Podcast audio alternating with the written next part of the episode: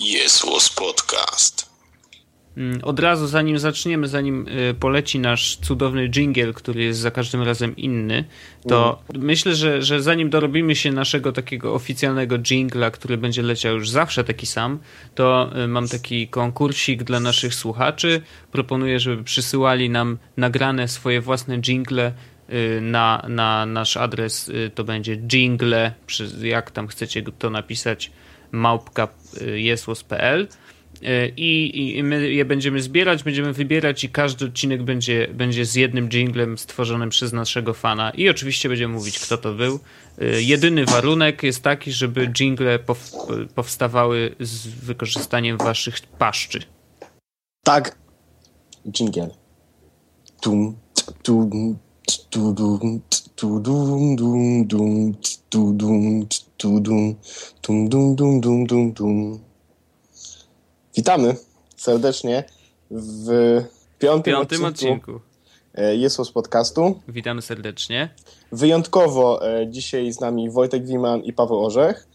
To się nie zdarza raczej. Tak, to jest taka mała zmiana od poprzedniego odcinka. Stwierdziliśmy, że coś powinno się zmienić. Mimo tego, że robimy to dość krótko, to już potrzebujemy pewnej zmiany, więc zmienili się prowadzący, ale zostają z nami na stałe. Tak właśnie będzie, chociaż może być tak, że znowu się zmienimy, jeżeli będzie takie zapotrzebowanie, albo po prostu się znudzimy sami ze sobą.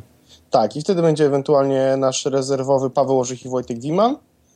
Tak, oni tam czekają na stand-by'u tak zwanym, czyli na gotowości. Tak, w ogóle zanim zaczęliśmy nagrywać, to ja leżałem w łóżku i tak sobie myślałem, a może ten odcinek spróbowalibyśmy nagrać tak, żeby mówić tylko po polsku. Spróbujemy. Taki challenge. Co takie? To nigdy nie wyjdzie. Poczekaj. Takie wyzwanie. O, doskonale. To udało się. Będziemy się starać. To może być ten pierwszy odcinek podcastu. A właśnie, czy podcast jest jakiś odpowiednik w polskim języku na podcast? Chyba nie. Audycja. Internetowa audycja. Okej, spróbujmy mówić tylko po polsku. Dzisiaj mamy 3 tematy. Mam nadzieję, że to wystarczy. Myślę, że spokojnie. A może 4. Nie, bo jeszcze aplikacje. Dobrze. Ale zaczniemy dzisiaj od czego chciałeś zacząć? Chciałem zacząć od największego iPhone'a. Bo to jest temat, który pojawiał się na moim kanale tyle razy, że ja już nie miałem ochoty nic na ten temat słuchać, widzieć, czytać. W sensie pozdro Grytmat, pozdro Norbert, stały element mojego porannego timeline'a, mojej porannej osi czasu. Tak. Dyskusja na temat większego ekranu w urządzeniu Apple, czyli jabłko i telefon.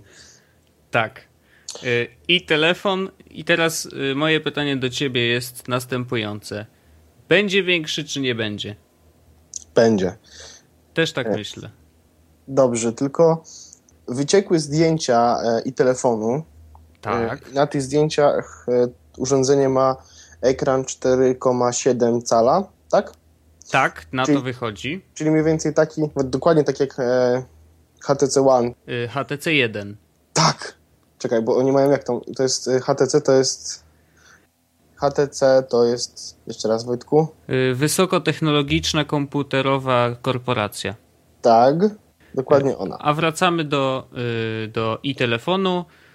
Jest, wyciekły zdjęcia z 4,7-calowym, właściwie tym frontem i-telefonu. Tak.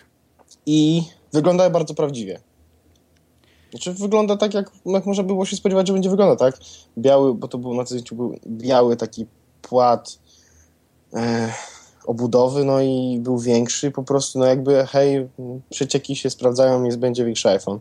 Tylko czy myślisz, że będzie większy iPhone w 2 rozmiarach? W sensie będzie, oprócz tego, że zostanie prawdopodobnie jakiś ten 4-calowy, czyli ten 5S albo 5C, do tego dojdzie 4,7 cala i do tego dojdzie ten 5 coś, 5,5. Taki fablet trochę. Wydaje mi się, że chyba nie. Bo to jest tak. oni już mają dwie linie technologiczne do produkcji iPhone'ów 5S i produkcji iPhone'ów 5C, tak? Do tego dołożyliby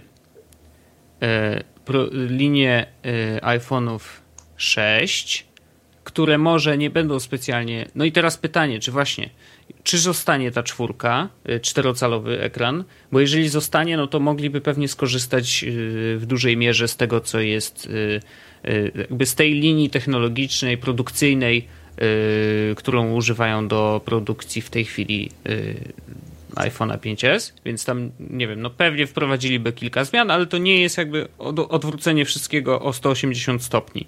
Natomiast jeżeli mówimy o wprowadzeniu większego ekranu, to myślę, że to jest jednak trochę większa zmiana, więc nie wiem, czy opłacałoby im się aż tak ryzykować i tworzyć kolejne dwa rozmiary ekranu, bo to była bardzo duża rewolucja w świecie jabłka i wydaje mi się, że to nie jest im potrzebne. Znaczy tak, jeżeli chodzi o ekran o wielkości 4,7 cala, uważam, że to jest bardzo dobry pomysł, bo to i jakby odcinając się zupełnie od wszystkich dywagacji, jakby kto zdecydował i kto rządzi jakby rynkiem, czy to są konsumenci, którzy wymagają od jabłka większego ekranu, czy z kolei on twierdzi, że to będzie rewolucyjne, bo coś tam, bo na przykład ten większy ekran pozwoli im zrobić coś więcej i nie mówię tutaj o po prostu większym obszarze wyświetlania obrazu. No właśnie, tak? Bo to jest rzecz, która też mnie, w sensie z którą mam pewien problem, bo ja patrzę na to, oprócz tego, że jakby użytkownicy chcą mieć większych ekranów, to jest jeszcze ta kwestia, że aplikacje muszą wspierać większy ekran i... Tak, ale oni już od dawna nakłaniają deweloperów do wykorzystywania tam, tutaj będziesz musiał mi pomóc, bo nie wiem dokładnie jak to się nazywa, ale w każdym razie chodzi o to, żeby wykorzystywać takie metody projektowania aplikacji, które jakby ułatwiają właśnie skalowanie tego na inne rozmiary ekranu. Znaczy, bo to jest tak, że iOS 7 wprowadził różnica pomiędzy iOS 6 a iOS 7, jeśli chodzi o interfejsy, jest mniej więcej podobna do tego, jak masz adaptive i responsive w web designie. Czyli jakbyś to przetłumaczył? Nawet nie próbuję, nie chcę mi się. Adaptywny i responsywny. Design. Nie. Jest chyba polskie słowo design. Dobra, nieważne. No nieważne, no. W każdym razie. I to, co Apple pokazało w iOS 7, oprócz tego, że to jest nowe podejście do tworzenia jakby interfejsów, to jest też to, że wprowadzili ten gest przeciągnięcia z lewej strony na prawą stronę, który ma przechodzić wstecz, tak? Wprowadzili interfejs, który jest oparty na słowach i oparty na takich jakby ram... Nie chodzi mi o ramki. Chodzi mi o to, że on jest na tyle czysty i w taki sposób zrobiony, że odpalenie teraz na iPadzie aplikacji z iOS 7, gdyby ona była odpalona w całym wymiarze okna, a nie tylko w tym powiększonym i... Tak, z taką czarną ramką, tak?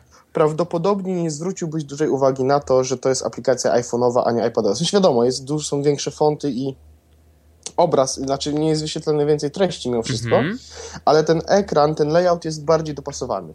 I w momencie, kiedy teraz pojawiłby się iPhone 4,7 cala, no, to moje pytanie jest takie, jaką będzie miał rozdzielczość?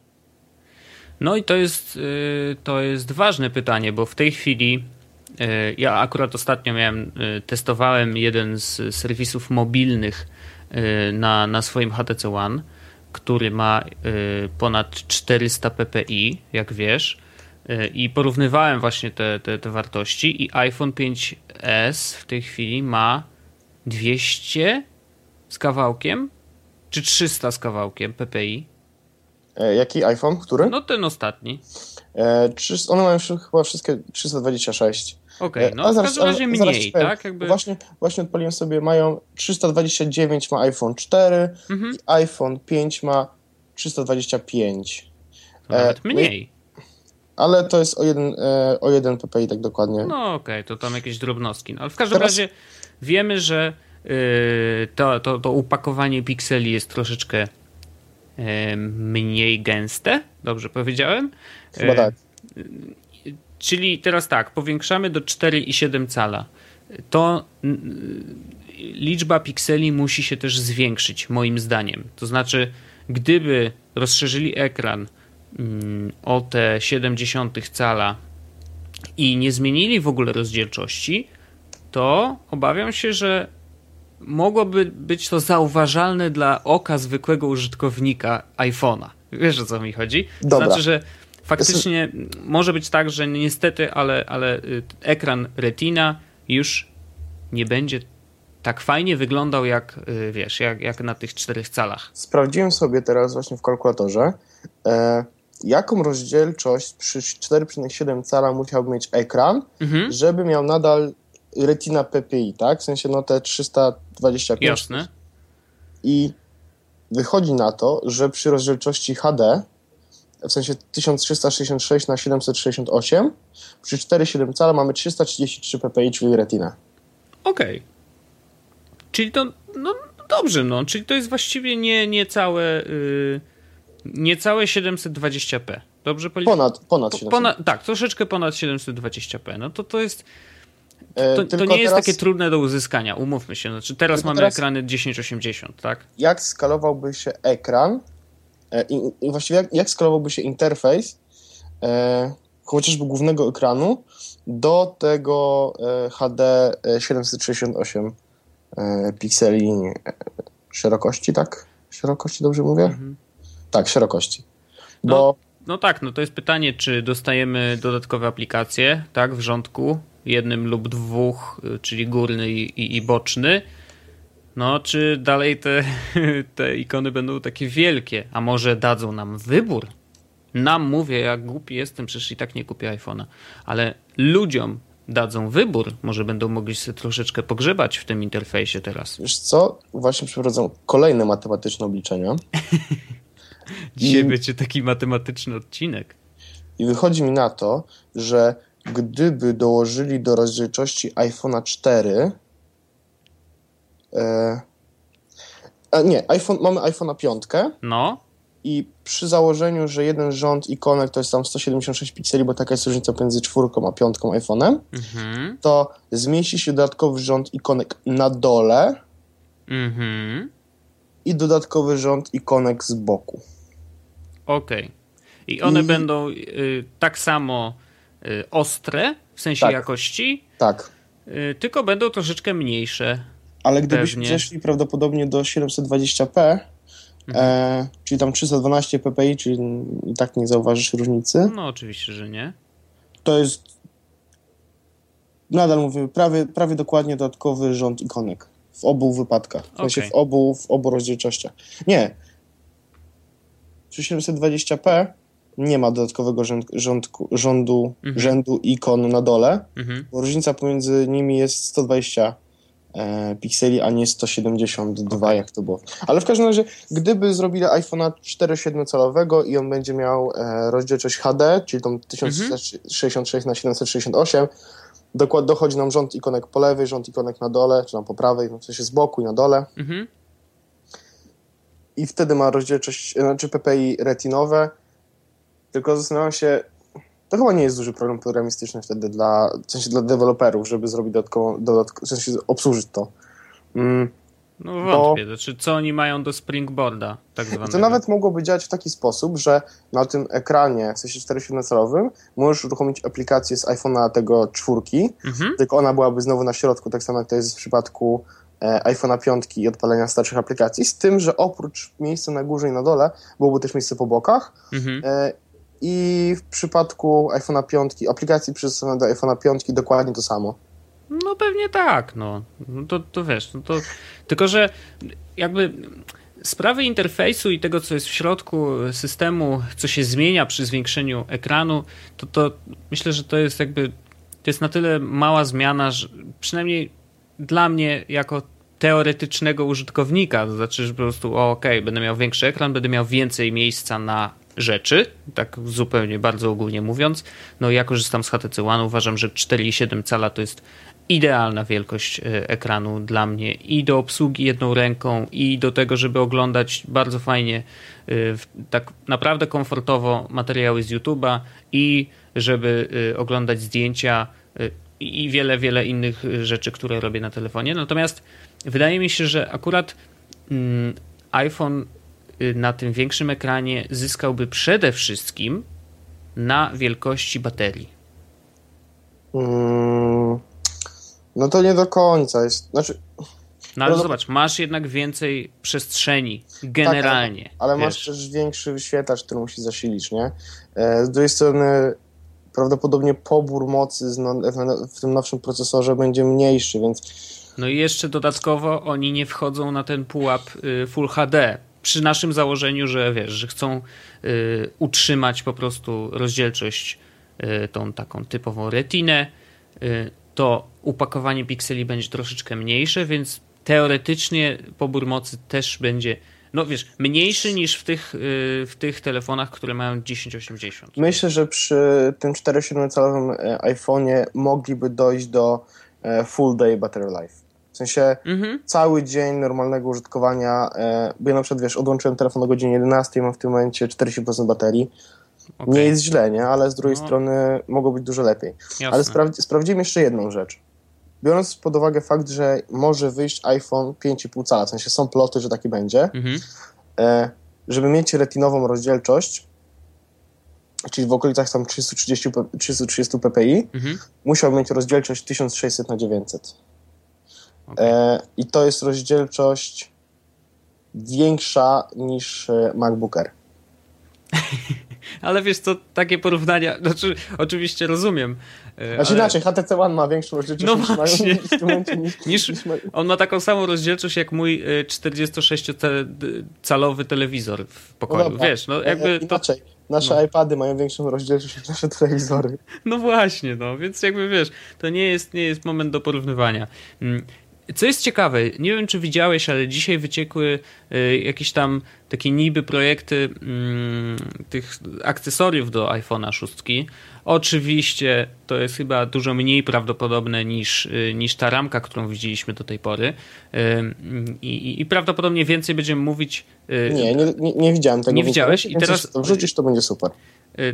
Wrzucę ci na pewno linka.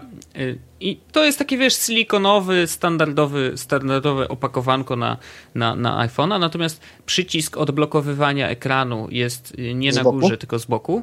Czyli w założeniu rzeczywiście odpowiadają trochę tak jak Samsung, bo przecież Samsung ma z boku ze względu właśnie na duży ekran, więc to by jakby potwierdzało, że faktycznie on będzie większy, już pomijając to, że samo opakowanie jest po prostu większe.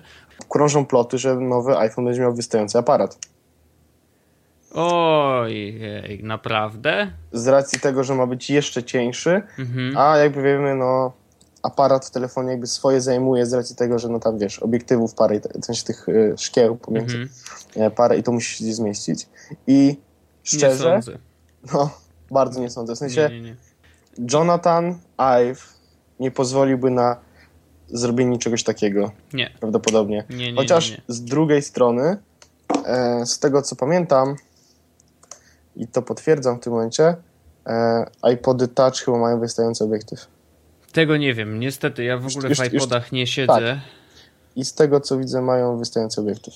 Więc z jednej strony dziwnie by było, żeby Johnny zrobił coś takiego. W sensie, znaczy, on tu nie jest wystający aż tak bardzo, w sensie ta ramka, ta srebrna ramka wokół obiektywu jest po prostu wystająca z obudowy.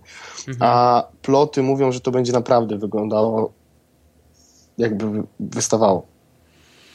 Nie wiem, wiesz, to nie jest. To już by był strzał trochę w stopę. Znaczy, iPhone jest znany z tego, że jednak ma taką formę po prostu jednego bloku. Może, znaczy, wiesz, no iPod też, ale może będzie stojący za tym argument, na przykład, wiesz, ten aparat będzie dużo lepszy. Prawdopodobnie będzie. I mają wystający obiektyw dlatego, żeby zachować świetną jakość zdjęć. I oni zrobią, w sensie, jeśli oni to zrobią, w sensie, jeśli Johnny zaprojektuje tak, że będzie wystający obiektyw, to prawdopodobnie będzie wyglądało to bosko. No, wiesz... Bo wiesz, on zrobi to w jakiś taki sposób, żebyś nie czuł, że to jest błąd, czy że to jest jakiś, no wiem, no. Czy że to jest zrobione w jakiś taki niedbalski sposób. I będzie to prawdopodobnie zrobione dlatego, żeby... Wiesz, powiedzą, że wystający obiektyw w nowym iPhone'ie pozwala na zrobienie jeszcze lepszych zdjęć w ciemności, a form factor zrobiony w taki sposób, że wystający obiektyw w żaden sposób nie możesz zarysować. Szafirowe szkło. Wiesz, tak dalej. I ostatecznie opakują to tak dobrze, że wszyscy to kupią, a to będzie prawdopodobnie dobrze zaprojektowane. Ale z drugiej strony, jak patrzę na mojego iPhone'a w tym momencie, to mi tak strasznie się podoba, że to jest taka jedna bryła. Znaczy słuchaj, i tak bardzo dużym ryzykiem dla nich będzie wprowadzenie iPhone'a o wielkości 4,7 cala ekranu, bo to będzie naprawdę bardzo duża zmiana w całym świecie iPhone'a. Ona już oczywiście nastała jakiś czas temu. To 4 wprowadziła 4-calowy ekran, prawda? Dobrze mówię? iPhone? No. 5. Piątka dopiero miała. No tak, bo on poszedł do góry i w dół. Okej, ale natomiast szerokość została taka sama. I teraz wiesz, no jeżeli 5 wprowadziła 4, no 4,7 to już jest taka wielkość, której nie da się zmieścić w tej szerokości ramki, tak? Która w tej chwili... To było awkward. To już byś miał, wiesz, zaczynałoby iść w stronę mieczy świetlnych, a tego byśmy raczej nie chcieli, mimo wiesz, całego fanboystwa. Natomiast no, wystający obiektyw, myślę, że to jest absolutnie bzdura, bo jest bardzo wiele przykładów tego, że można zrobić świetną optykę. Zresztą sam iPhone to pokazuje, że można zrobić świetną optykę wbudowaną, więc... Tak, tylko że iPod Touch udowadnia, że nie. W sensie iPod Touch, bo iPod Touch jest jeszcze cieńszy niż iPhone w tym momencie. W sensie, ja wiem, że to jest ciężko do wierzenia, Wojtek, bo jakby iPhone 5 jest już strasznie cienki. No tak, ale on jest jeszcze cieńszy, jeszcze taki, wiesz, lżejszy, no jakby siłą rzeczy optyka musi swoje zająć, a z drugiej strony... No ale po co tak jakby zmniejszać tą formę? Rozumiesz? Jakby myślę, że użytkownicy obecni iPhone'a nie twierdzą, że on jest gruby, tak. No. Oczywiście, oni są tak przyzwyczajeni do tej formy, że im nie będzie potrzebne to, żeby go zmniejszyć i na przykład odchudzać go z różnych komponentów, które normalnie są przydatne, nie wiem, zmniejszą im baterię na przykład. No bez sensu, tak? Jakby tam to miejsce jest potrzebne i myślę, że będzie, że grubość zostanie taka sama. Może odrobinę w którąś ze stron, nie wiem, może będzie troszeczkę cieńszy, ale nie aż tak bardzo. Obiektyw zostanie na swoim miejscu i nie będzie wcale wystawał. Ekran będzie większy i bardzo fajnie. I myślę, że dużo popracują nad baterią, bo jakby też pokazują trochę te obecne premiery HTC One M8 i Samsung Galaxy S5 mają ten tryb super oszczędzania baterii, który jakby tam bardzo dużo miesza w systemie, natomiast pozostawia go używalnym. I to jest ciekawe, bo na tym trybie telefon jest w stanie wytrzymać naprawdę tydzień. To nie jest żart. Dobra. Już pierwsze testy były, ale jakby wiesz, ja wiem, że nie w tą stronę powinniśmy iść. I teraz pytanie i właśnie jak odpowie na to Apple? Bardzo jestem ciekawy. W taki sposób, że podejmują do ciebie decyzję. Musisz mieć ładowarkę albo zewnętrzną baterię, ale możesz korzystać z całego... ze wszystkiego, co oferuje ci iOS. No okej. Tylko pytanie, czy ich telefon przy full wykorzystaniu takim naprawdę mocnym wytrzyma cały dzień. Liczę na to, bo z 5 są problemy. iPhone 5 czy iOS 6 wytrzymywa cały dzień. Wiesz, w sensie jakby wszystkie telefony, które wychodziły, wytrzymywały cały dzień. Jeśli nie miał jakichś błędów, tak, bo wiadomo, trafiały się telefony, które... No jasne. Znaczy nie tyle telefony, co trafiał się iOS, który jakby miał strasznie pobierał baterię. Ale poza tym to zwykle wytrzymują cały dzień. no to niech tak będzie dalej, tak? Jakby wiadomo, że on będzie dużo szybszy, ekran prawdopodobnie raz, że będzie większy, niewykluczone, że będzie o jeszcze troszeczkę lepszym opakowaniu pikseli, ta rozdzielczość będzie troszeczkę większa, więc jeżeli nadal utrzymają ten jednodniowy czas działania, to spoko. Właśnie tak jak sprawdziłem, czy ten iPod Touch ma kamerkę wystającą, to jakim jest ładny. A może by tak... Przestań, zamknij tą stronę. Już żadnych, kurde, iPodów. Proszę cię, to jest taki sprzęt zupełnie niepotrzebny, że ja nie wiem, no. W sensie w przypadku moim, tego iPhone'a zupełnie, ale on jest taki ładny. Dobrze, no super, ja rozumiem. Dobra. Ale nie jesteś Norbertem, nie musisz mieć u siebie muzeum sprzętów Apple, no. Ale mogę kupić czerwony. Czerwony wygląda ładnie. Super, kup sobie czerwonego HTC One. Nie, kupię czerwonego Nexusa 5, tak wczoraj myślałem. Na przykład, tak też może być. Dobra. No dobrze, to tyle o iPhone'ie, bo ja myślę, że wiesz, na początku czerwca będzie WWDC. Bardzo możliwe, że czegoś się dowiemy więcej.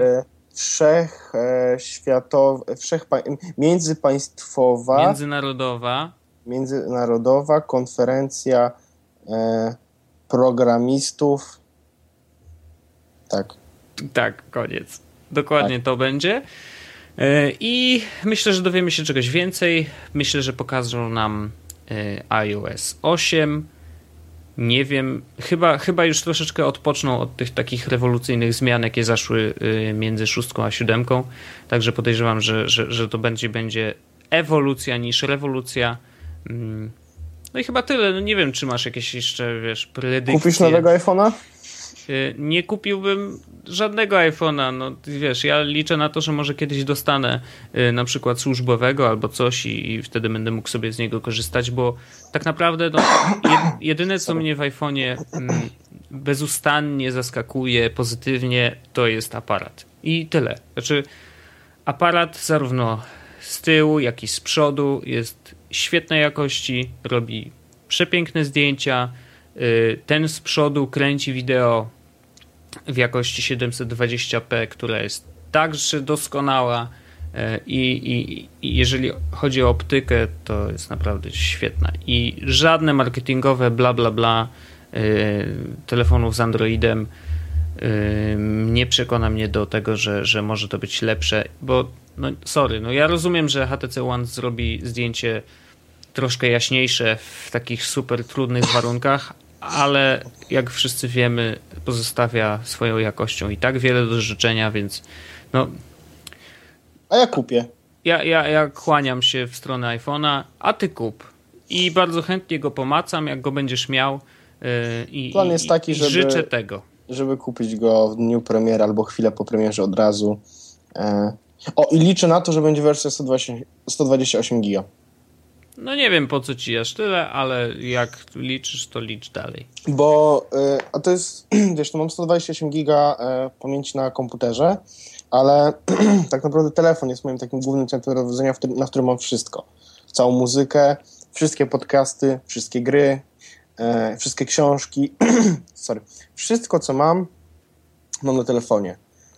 I tak naprawdę gdybyś kazał mi przez tydzień pracować na telefonie, to prawdopodobnie popłakałbym się troszkę, ale ostatecznie bym to zrobił. Jakby sam, że wczoraj widziałeś, że robiłem prezentację na telefonie. Nie było to najprzyjemniejsze, ale dało się i dlatego jakby 64-gigowego iPhone'a zawaliłem do reszty. On jest tam, ma chyba pół gigabajta wolnego miejsca i bardzo chciałem wersję 128. Podsumowując temat iPhone'a, ja myślę, że prawdopodobnie jeszcze przed samą imprezą będziemy mieli okazję porozmawiać chwilę o tym. Ale wiesz, że iPhone nie wychodzi teraz, nie? Wiem, ale wydaje mi się, że rzeczywiście trochę więcej przecieków będzie i jakby przy okazji pokazywania iOS 8, no coś tam jeszcze nam się pojawi. Wiesz, na pewno będą, jeżeli faktycznie planują wprowadzenie większego ekranu, to oni będą musieli uprzedzić o tym deweloperów i pokazać im w systemie chociażby, że słuchajcie, zobaczcie, tu trzeba robić na przykład większą, nie wiem, no, lepszej jakości grafiki, bo tak? Auto layout po prostu, żeby pamiętać. No i będą to podkreślać wielokrotnie, więc myślę, że to będzie taki jasny sygnał dla deweloperów, że słuchajcie, będzie coś, tak? O większej jakości. Jakby co by nie mówić złego o Androidzie, to jest jedna rzecz, którą ma w spoko. Znaczy, to jest też rzecz, która sprawia, że deweloperzy płaczą, ale jest jedna rzecz, którą ma spoko. No. Bo tam niezależnie od tego, na jakim ekranie uruchomisz, aplikacja wykorzysta całe dostępne miejsce. I to jest miecz obusieczny, nie?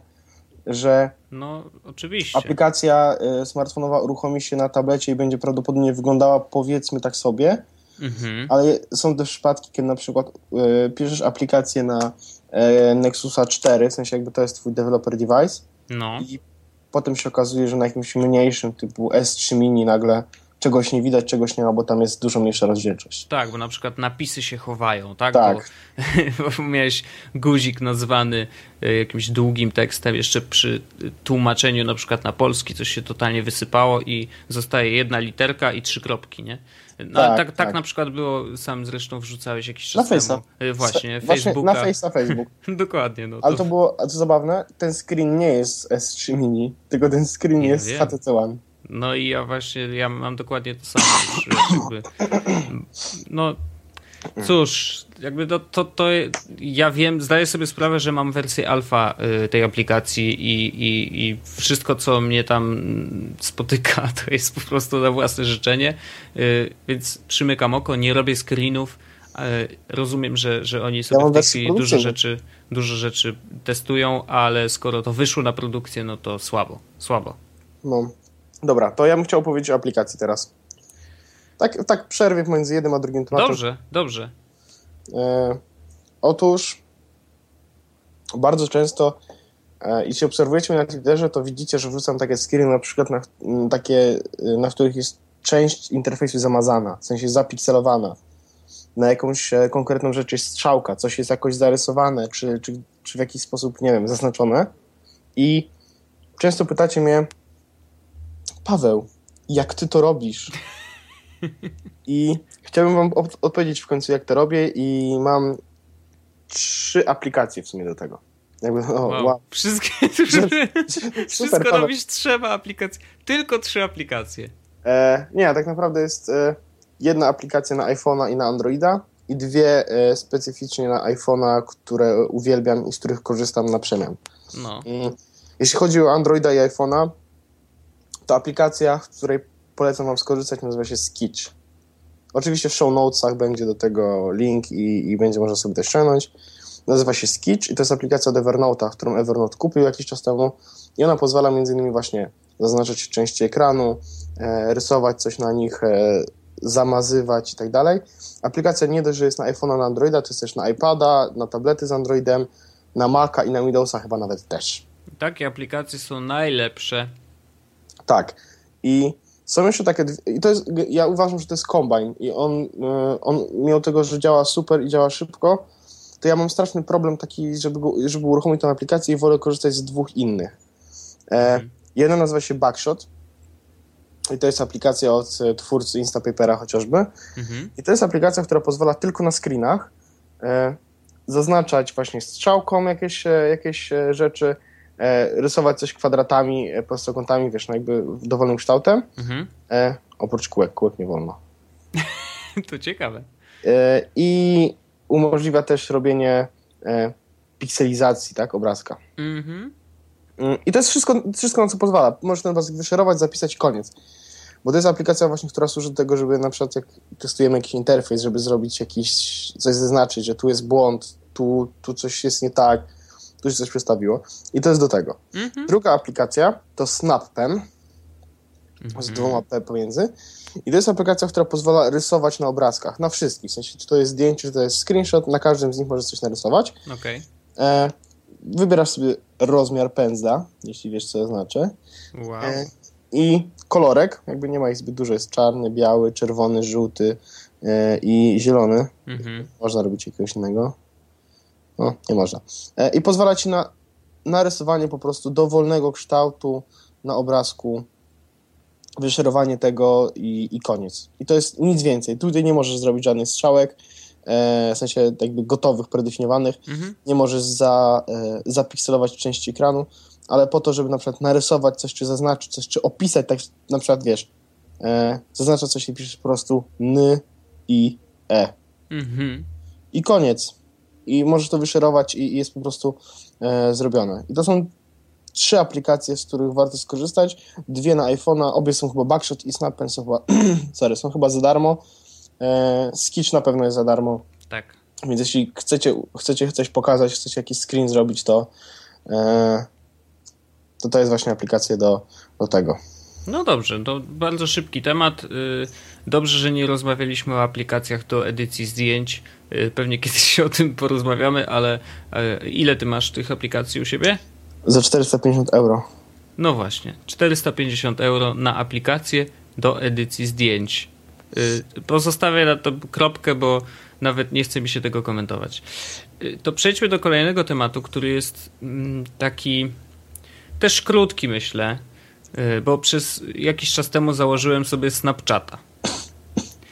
No bo bardzo długo się wzbraniałem, myślałem, że nie, bez przesady, Snapchat, po co mi to? Tak naprawdę nie bardzo rozumiałem i nadal chyba nie do końca rozumiem. Znaczy powoli zaczynam rozumieć, ale nadal mnie to nie wkręca. Jakby cały zamysł tego serwisu. A ty korzystasz ze Snapchata na co dzień, tak? Na co dzień nie bardzo. Okej. Mam wyłączone z niego notyfikacje, ale miałem z nim przygodę. Miałeś z nim przygodę? Jaką? Założyłem sobie pewnej nocy Snapchata, wrzuciłem mój nick na Twittera, odsyłałem zdjęcia sufitu, a ja odsyłałem zdjęcia melanża. Okej. I to był tak zwany event, tak? Czyli po prostu... No tak, myślę, ludzie potem pisali do mnie, na przykład wysłali mi zdjęcie suszarki i w treści, bo wiesz, to możesz coś napisać, tak. Było... Poproszę o zdjęcie kotka. Ja to robiłem zdjęcie kotka i odsyłałem. Super. Potem dostawałem jakieś zdjęcia dziewczyn, ale takie, wiesz, selfies. Jakby nie było nic wartego ze skrynowania. Niestety. Rozumiem. Jeszcze na to liczę, jakby noc jest młoda, Snapchat też, mój nick Paweł Orzech, polecam. Super. O kurczę, właśnie odpaliłem Snapchata. I co dostałeś? Wiesz co? Dostałem 4, 5, 6, 7, 8 Snapchatów. No pięknie, widzę, że korzystasz rzeczywiście bardzo na bieżąco. Ale ja też jakby, moja historia była podobna, to ja co prawda nie miałem jeszcze żadnej przygody ze Snapchatem i dostaję Snapchaty od znajomych z Twittera głównie. I powiem szczerze, nie. Znaczy nie przekonuje mnie ten serwis. On we mnie wywołuje frustrację. Frustrację tym, że to znika. Frustrację wywołaną tym, że żeby zrobić screena, to ja muszę mieć jeden palec na ekranie, dwa dodatkowe, żeby zrobić screena, no bo tak to działa na HTC One. I to jest takie, że to mnie bardziej denerwuje niż sprawia, że o fajnie, nie? Wiesz, jakie jest założenie, nie?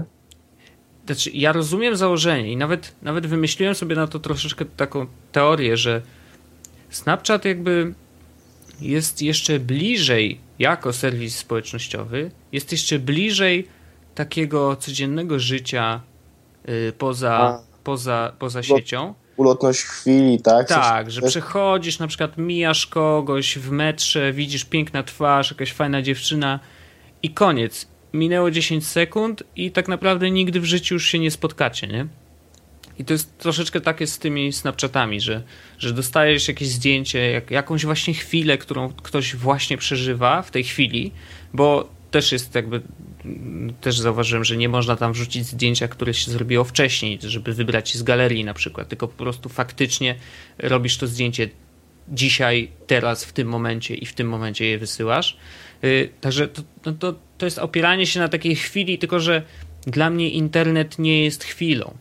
Dla mnie internet jest miejscem, gdzie wrzucamy coś i to zostaje i właśnie ale to tam sprawia, też zostaje. Że ja się czuję no nie do końca. No, znaczy, bo to nie jest, w sensie założenie Snapchata jest proste, że my nie jesteśmy w targecie, Wojtek. Niestety to jest zła wiadomość.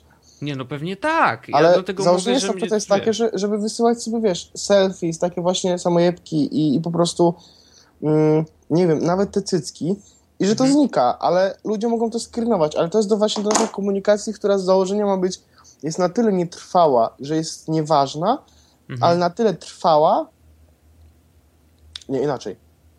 na tyle nietrwała, w sensie, tak, na tyle nietrwała, że nie jest zbyt ważna, ale jest na tyle trwała, aby na tyle ważna, że dostajesz to, że widzisz to, że możesz to zobaczyć nawet przez te 10 sekund. Że to jest taki forma gratyfikacji, że samo to, że dostajesz Snapchata już wywołuje u ciebie, wiesz, pozytywne emocje. Wow, Jezu, ktoś mi wysłał, nie? Ale jak byłem w Londynie i mam tą fazę, że patrzę ludziom w telefony, nie? Przepraszam, wiem, że to jest niekulturalne i złe, ale patrzę ludziom w telefony. No mi też się zdarza, no. To jest takie moje zboczenie, ale ja znaczy nie patrzę i czytam. Ja wiem, tylko ja patrzę, z czego korzystają, prawda? Tak, dokładnie. No ja tak samo. I wracaliśmy z koncertu i laski, które siedziały przed nami, wszystkie siedziały oczywiście z iPhone'ami i najpierw coś tam, wiesz, wysłały coś na fejsika, a potem Snapchaty, wszystko. Znaczy, wiesz, jedno selfie poszło, drugie tam zdjęcie butów poszło, coś tam, wiesz, wysyłałem sobie i non-stop Snapchat. Potem gdzieś jechaliśmy autobusem i też patrzę, że koleś, wiesz, siedzi i przegląda Snapchaty, nie? Myślę, może to nie jest jeszcze, znaczy prawdopodobnie nie obracamy się w tym towarzystwie gimbazjalnym jakby, ale prawdopodobnie tam to jest dużo bardziej popularne niż nam się wydaje i ludzie z tego korzystają, bo to jest właśnie, jeśli ja dostaję jakieś takie Snapchaty typowe powiedzmy, albo które myślę, że są typowe, to powiem ci, że to są Snapchaty na przykład, gdzie jest jakieś selfie, ktoś wysyła mi zdjęcie na przykład, nie wiem, jestem w szkole albo wychodzę ze szkoły, ktoś wysyła mi zdjęcie, że ogląda serial, wiesz, takie nie na tyle ważne, żeby to wrzucić gdziekolwiek. Na Instagrama na przykład. Tak, ale na tyle spoko i na tyle, wiesz, chciałem się pochwalić, że gdzieś to wysyłasz do znajomych. Ja uważam, że to jest spoko, że ten serwis, on nie jest... On dla nas się nie nadaje prawdopodobnie. Tak, my nie zrobimy z niego użytku. W ogóle widziałem, że Arletta wysłała mi skarpety. Fajnie. Jakby... I to jest chyba tak, idea. To jest idea tego serwisu. No, wysyłasz skarpety albo uśmiechniętą twarz, albo zupełnie przypadkiem rozłożone na stole 100 000 złotych. No. Tak się zdarza. Ja właściwie zrobię zdjęcie teraz. Podczas nagrania, dobrze. Yes Was. 5, cyk, zrobione zdjęcie, dodam jakiś filtr i pójdzie. To dostanie, jak się zgłosi w komentarzu, to dostanie ode mnie, przybiję mu 5. Dobrze, zrobimy tak. Tak, szczególnie, że wysłałem Wojtek do ciebie. Przybijemy 5. Tak. Okej. Okay. Ale myślę, że sam w ogóle serwis, sam pomysł na Snapchat jest rewelacyjny. Jeszcze nie wiem, jak oni to monetyzują tak naprawdę, czy to w jakiś sposób monetyzują, bo to chyba nie ma nic do kupienia w tym środku tej aplikacji. Nie, no z tego co widać nie ma. Bardzo ciekawie wykorzystało aplikację, nie wiem czy widziałeś, była taka akcja z WWF-em, gdzie oni zrobili filmik na YouTubie, ale też właśnie nie wiem do końca jaka była mechanika, to znaczy do kogo oni wysyłali, ale wysyłali takie bardzo krótkie filmiki ze zwierzętami, wiesz, że na przykład jakiś tygrys się obracał, nie? I dorzucali tam tekst pod tytułem nie pozwól, żeby to było jego ostatnie selfie. O, i mocne. To było bardzo, bardzo fajna kampania. Wyślę ci linka do tego filmiku, który pokazuje jakby to jak to wyglądało.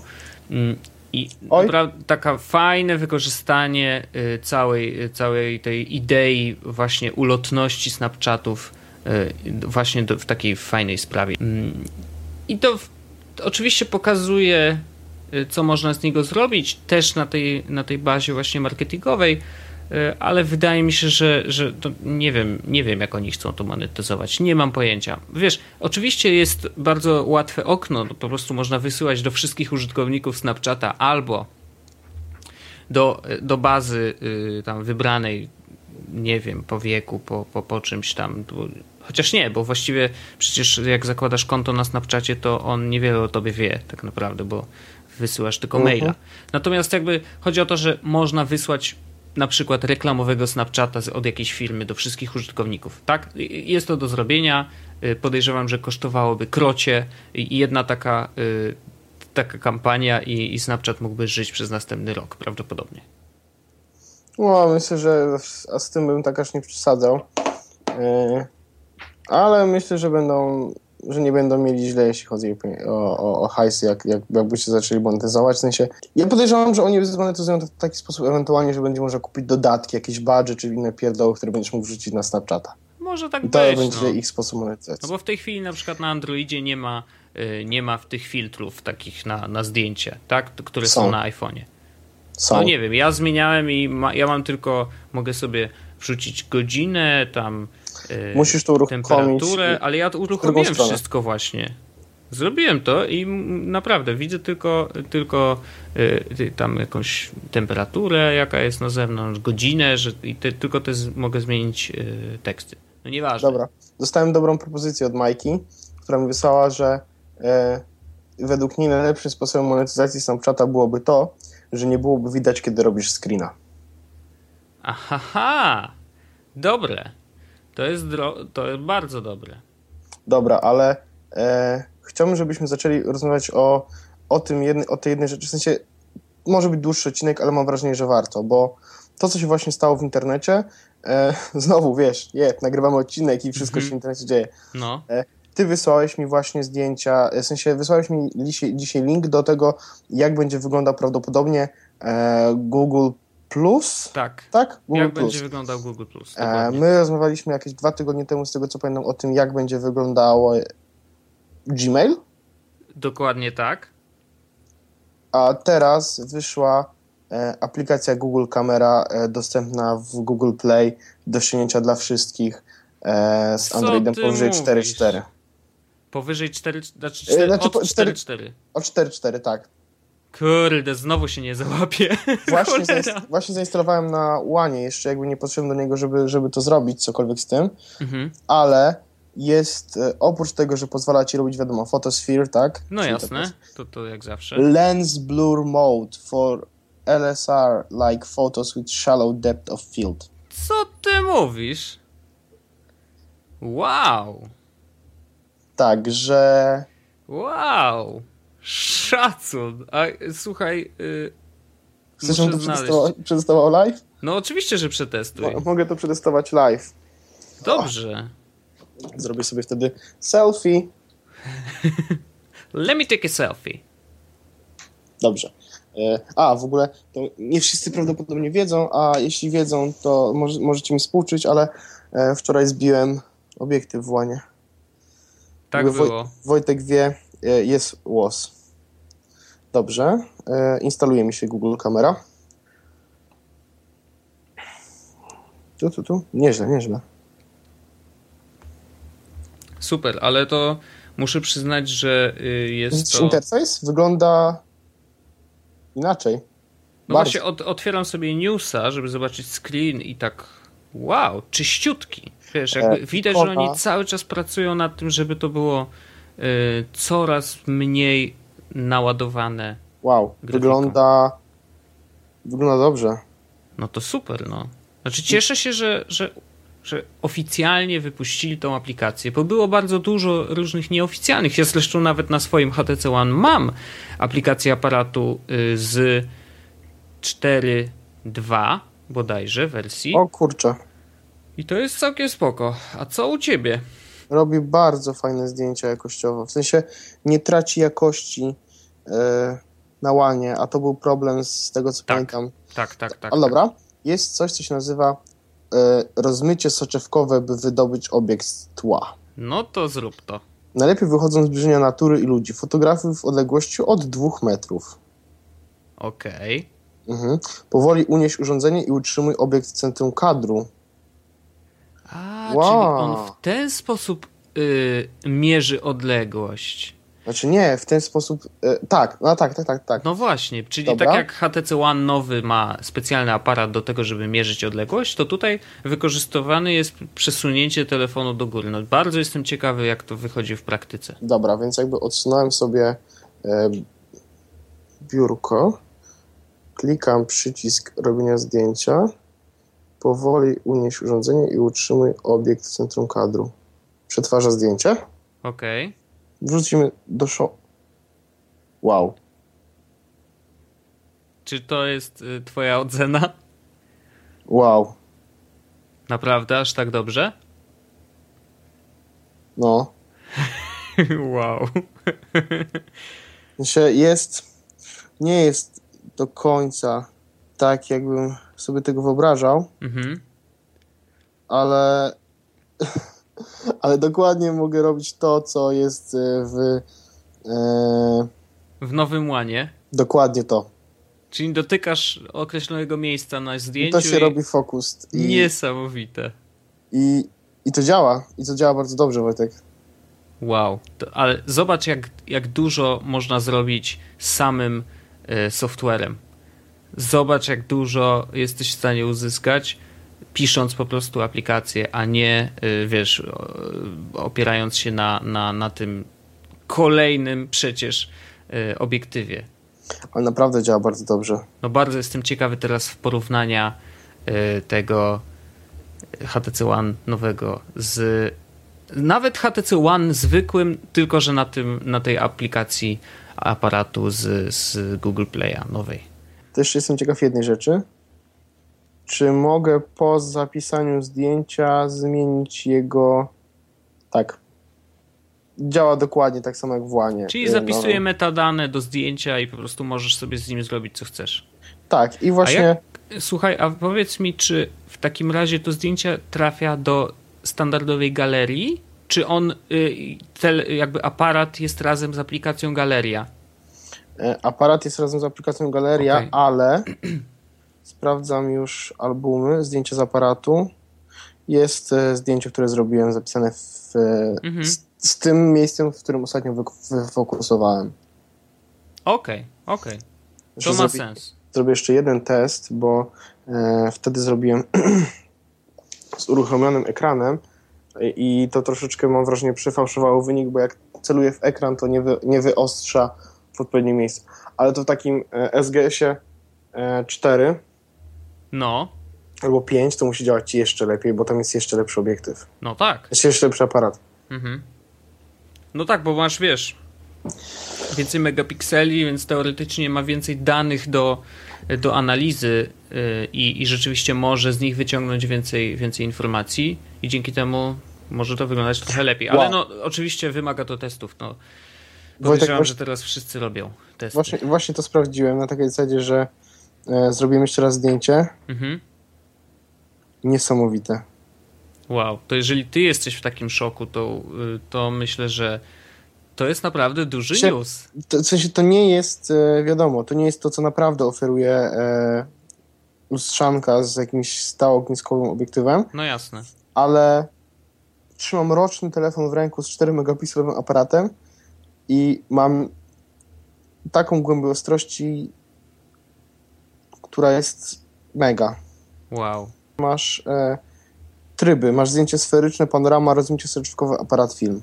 Aha, czyli to jest oddzielny tryb aparatu. Tak, bo w tym oddzielnym trybie jest tak, że jeśli robisz zdjęcie, jeszcze odsunę troszeczkę, jeszcze raz spróbuję to zrobić, jeśli robisz zdjęcie, to klikasz spust migawki, powiedzmy, i pojawia ci się powoli unieś urządzenie i utrzymuj obiekt w centrum kadru i po tym masz to zdjęcie w tej galerii, ono jest przetwarzane, jak ci jest przetworzone, to masz właśnie ikonkę, która pozwala ci wybrać fokus w odpowiednim miejscu. Okej. No to muszę przyznać, że Google zarządziło. I to oznacza, że te opcje są już w tej chwili dostępne też dla wszystkich Nexusów. No wszystkich, tych, które mają 4.4 oczywiście. Prawdopodobnie tak. Prawdopodobnie tak. Super. No, więc... No to wow. To jest naprawdę... duży news.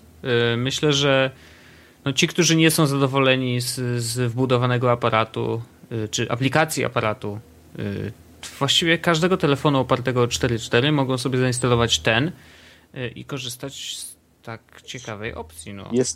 Jest mega. Prawdopodobnie zrobię jakieś zdjęcia, mam jedno jak na razie zrobione, które mogę wrzucić z dwoma punktami fokusu do show notes. Super, pewnie, że tak. Wydaje mi się, że możemy na tym skończyć. Jeden temat nam wypadł, ale możemy spokojnie o nim porozmawiać przy okazji następnego podcastu, bo jest to dość duży temat, który może totalnie zmienić rynek. Mówię tutaj oczywiście o projekcie ARA, ale porozmawiamy o nim w następnym odcinku. Jasne. Chcesz się pożegnać, czy mam to zrobić? Mogę się pożegnać. Pożegnać się z naszymi słuchaczami. Ty jesteś w szoku, myślę, po obejrzeniu tych wszystkich zdjęć i pewnie nie jesteś w stanie powiedzieć niczego mądrego już. Nie, ale jest niesamowite, że zrobili to software'owo. W sensie naprawdę good job. No czy wiesz, no jakby testowałem na razie na zrobieniu zdjęcia mojego komputera. No rozumiem. No. Ale i tak efekt, który z tego wyszedł jest mega. Niesamowite, że oni, wiesz, wykorzystali... No bo umówmy się, to jest czysta matematyka, tak? Chodzi o zrobienie zdjęcia i właśnie zmiana tak jak właśnie w HTC One, to jest drugi obiektyw, który liczy dokładnie i są informacje zbierane z obu, wyliczane dokładnie, jak daleko jest obiekt, który chcemy fotografować. No to tutaj mamy troszeczkę symulację tego przez przesunięcie obiektywu i zebranie tych danych ponownie. I to jest niesamowite, że oni po prostu wzięli się za potężną matematykę, która za tym stoi i zrobili to, jak mówisz, całkiem dobrze. Zaraz wrzucę też tobie te zdjęcia, żebyś mógł sobie ocenić po prostu. Rzuć mi też. Dobra. To pożegnaj się ze słuchaczami, no, tak jak już mówię. Bardzo chciałem wam podziękować wszystkim za słuchanie 5. odcinka Yes Was Podcast. Snapchatujcie do nas, śledźcie nas na Twitterze, @PawełOrzech, @6Ghost9, na Snapchacie Dobry Duch i Paweł Orzech, zaskakująco. Tak, ja to jestem taki szalony. Tak, szalony, wszędzie taki sam. Piszcie do nas, piszcie, czy wam się odcinki podobają, co wam się podoba, co wam się nie podoba. Będziemy się starać zawsze poprawiać z odcinka na odcinek. I do zobaczenia za tydzień. No tak, do zobaczenia. Do usłyszenia. Tak, właśnie, zapomniałem. No do usłyszenia. Czekaj, zrobię dżingiel. Zrób dżingiel. Bum, cz, bu, bu, cz, bu, cz, bu, cz. I właśnie to jest powód, dla którego bardzo was zachęcamy, żebyście zrobili własny dżingiel. Do usłyszenia za tydzień. Hej. Hej.